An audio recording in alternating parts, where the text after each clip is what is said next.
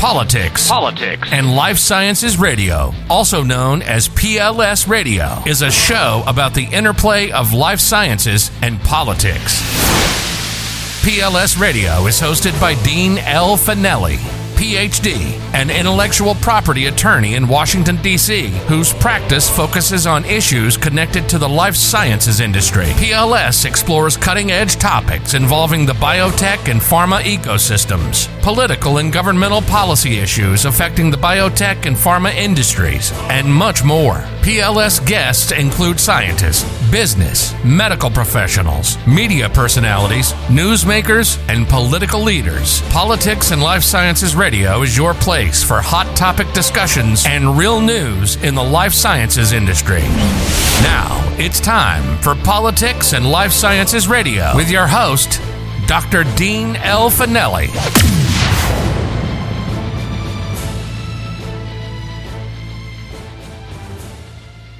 This is Politics and Life Science Radio, where we discuss issues at the interplay of life sciences and politics. I'm your host, Dean L. Fanelli. Uh, I've been practicing 25 years in the life science industry, and to that end, here at Politics and Life Sciences, we explore cutting edge topics involving biotech and pharma issues. Uh, each week, we'll have amazing guests on that will discuss various issues related to hot topics in life sciences, as well as uh, the politics behind that and what topics are coming up in the political spectrum. There's a lot going on in the life science industry, and as everyone can imagine, most of it revolves around the vaccine and the virus. Well, good news Pfizer's vaccine was approved in the UK. The Medicines and Healthcare Products Regulatory Agency approved Pfizer's vaccine under emergency use authorization. So in the UK, they should see several hundred thousand vials uh, appearing any day now. So that's great news. They'll be getting vaccinated shortly. Here in the US, we have both Moderna and Pfizer are preparing to have announcements potentially that their vaccines also have received emergency use authorization. Pfizer will has submitted its application, and the external advisory committee is supposedly going to meet on December 10th to determine whether Pfizer gets its emergency use authorization. Uh, I think you know everyone in the U.S. expects that that should happen, but we'll have to wait and see. The following week, December 17th, Moderna's uh, vaccine candidate will come up under that advisory committee to see if it also receives emergency use authorization. And based on all the data we've seen, it looks like you know each of these will be approved at least for emergency use authorization before Christmas, which is great news both of these companies indicated that they could likely get about 20 million uh, shots of each. So that you're talking about 40 million shots, which would vaccinate about 20 million Americans. And it looks like, based on CDC guidelines, that you know the first Americans to get this would be those in um, healthcare facilities, those in nursing homes, basically very high risk people, as you can imagine, and that's you know probably what everyone was expecting anyway. However, you know, one of the big issues is a lot of skepticism still remains among Americans at large. You know, when we think about the general public, we're probably looking at some period around the end of Q1, beginning of Q2 of next year, when the general public gets is avail the vaccine becomes available to them. And right now, it looks like only 58% of Americans have agreed, or at least uh, in the poll, have said they were willing to get the vaccine. That's up from 50% in September, but still not really high enough to get that herd immunity. It looks like we're going to need about 70 to somewhere between 70 and 80 percent of the population to get vaccinated in order to hit that herd immunity. So we're definitely going to need a lot more people getting this. And I suspect, you know, once we people start getting it and seeing their friends getting it, that those numbers will go up. But nonetheless, some other good news: Presidents Obama, George W. Bush, and Clinton have all come forward and said they will get the vaccine. They believe it's safe and effective once it's approved, and they're willing to do it on camera just to motivate and encourage Americans and convince Americans that, hey, you know, these guys, former presidents, all believe this is safe, encouraging us to get go out and get that vaccine. So that's more great news. I think we're a little behind the eight ball here when it comes to our publicity campaign in the U.S. I think we needed an educational campaign, and we still need that. I would have liked to have seen it, you know, a little sooner, but nonetheless, you know, with these vaccines coming out, uh, now now's the time. We need to get that number up. So this is Dean Fanelli on Politics and Life Science Radio. We have a great guest today. I'm looking forward to speaking with Dani Kass. She'll be up in a few minutes. My name is Dean Fanelli, and you're listening to Politics and Life Sciences Radio, which where we discuss the interplay of life science and politics. I have a great guest today. My guest is Dani Kass, who is a senior intellectual property reporter at Law 360, specializing in patents and, whenever possible, life sciences. She previously worked at the Daily Progress in Charlottesville, Virginia, and the Student Press Law Center. She lives in Brooklyn, New York, and when she's not acting as a journalist, she can be found as an aerialist and a rabble rousing with the new skilled of New York. Well, Dani, it's a pleasure to have you. Thank you for joining us. And, you know, I think as one of our initial episodes of the podcast, it's great to have a rabble rousing trapeze artist. So if things don't go well on the life science side, I'm sure it'll be a fun interview. All right. Thanks so much, Dean. I'm glad to be here. So, yeah, I read your article yesterday on Law 360, and I'm so happy to have you today. Uh, your article yesterday Moderna, Pfizer playing the long game with novel vaccine IP. Uh, I love the article, talked about the science and as well as the IP landscape.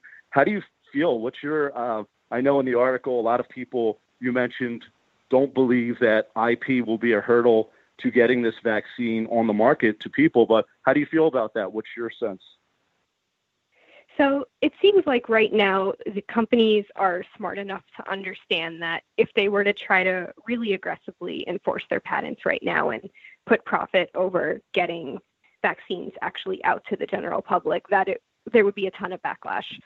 Uh, so what seems to be happening instead is that um, Moderna and Pfizer, who are the two leading vaccine companies with this, have both reached uh, almost $2 billion deals with the federal government to sell their vaccines directly to them, and they're um, and that way they'll all just be distributed from kind of that centralized point. So they understand that if they were to, you know, go out and really aggressively enforce patents in COVID related instances right now, that there would probably be backlash from the government who would see it as taking advantage of people. And then also the general public would be really upset I don't think any company really wants to have the reputation of where we're the company that decided we're going to get in the way of people getting a vaccine that would help them end a, the, a pandemic when we didn't have to.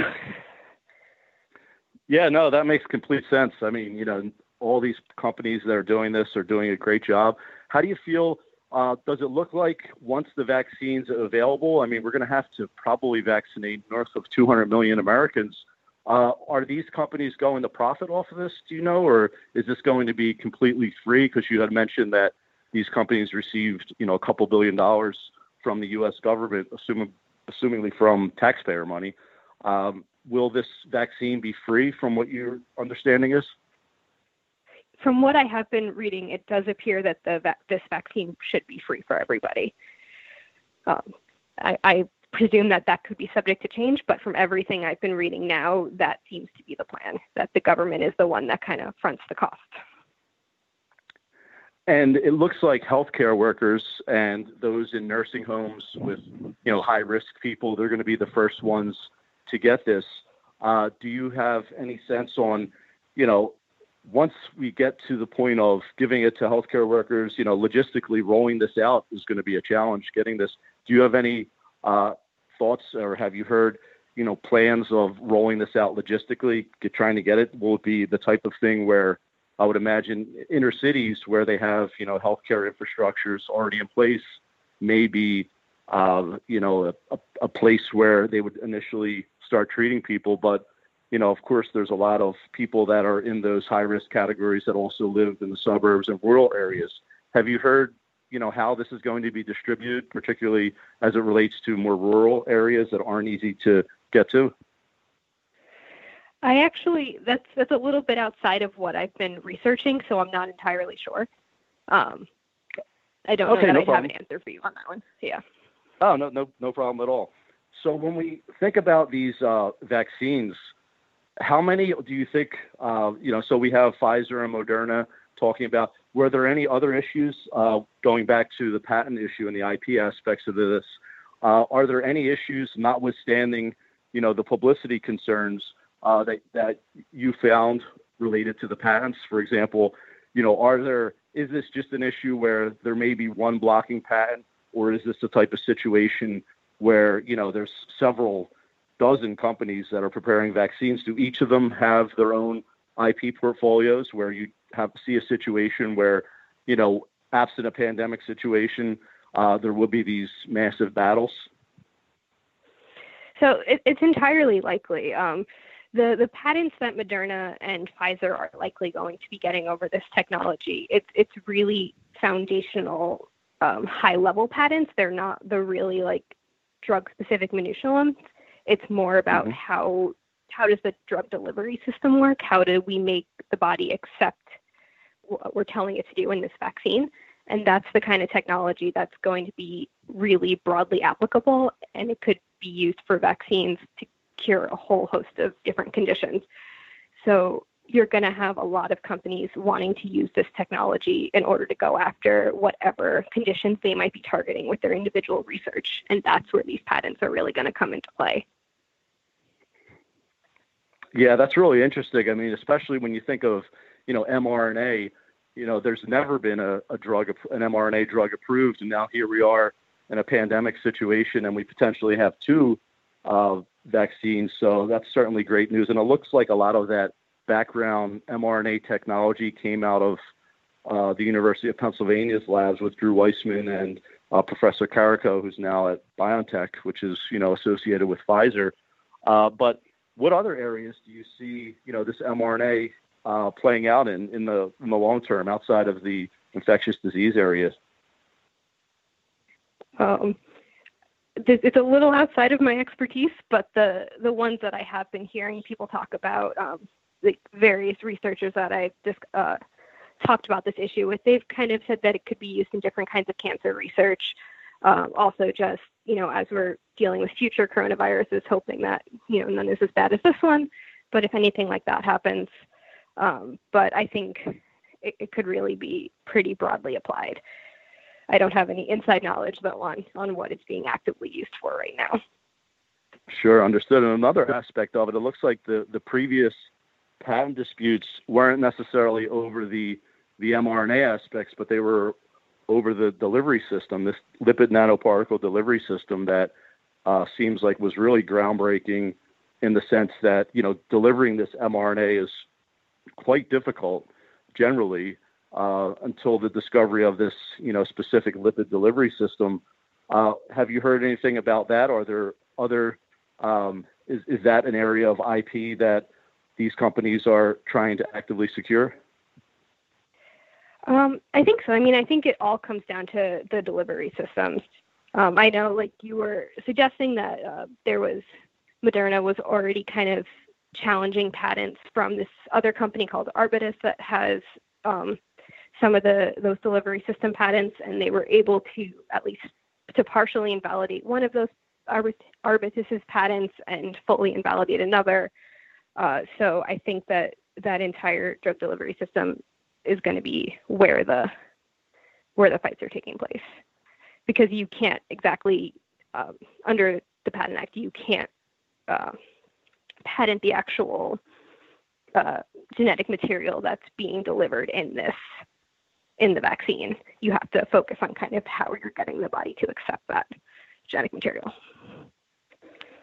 Interesting so as far as um, have you heard any news on uh, the AstraZeneca or you know, you may have heard that they're developing a vaccine, and they had some interesting news where you know when an initial dose was cut in half, uh, looked like mistakenly, uh, they had a higher efficacy overall that went up to 90%.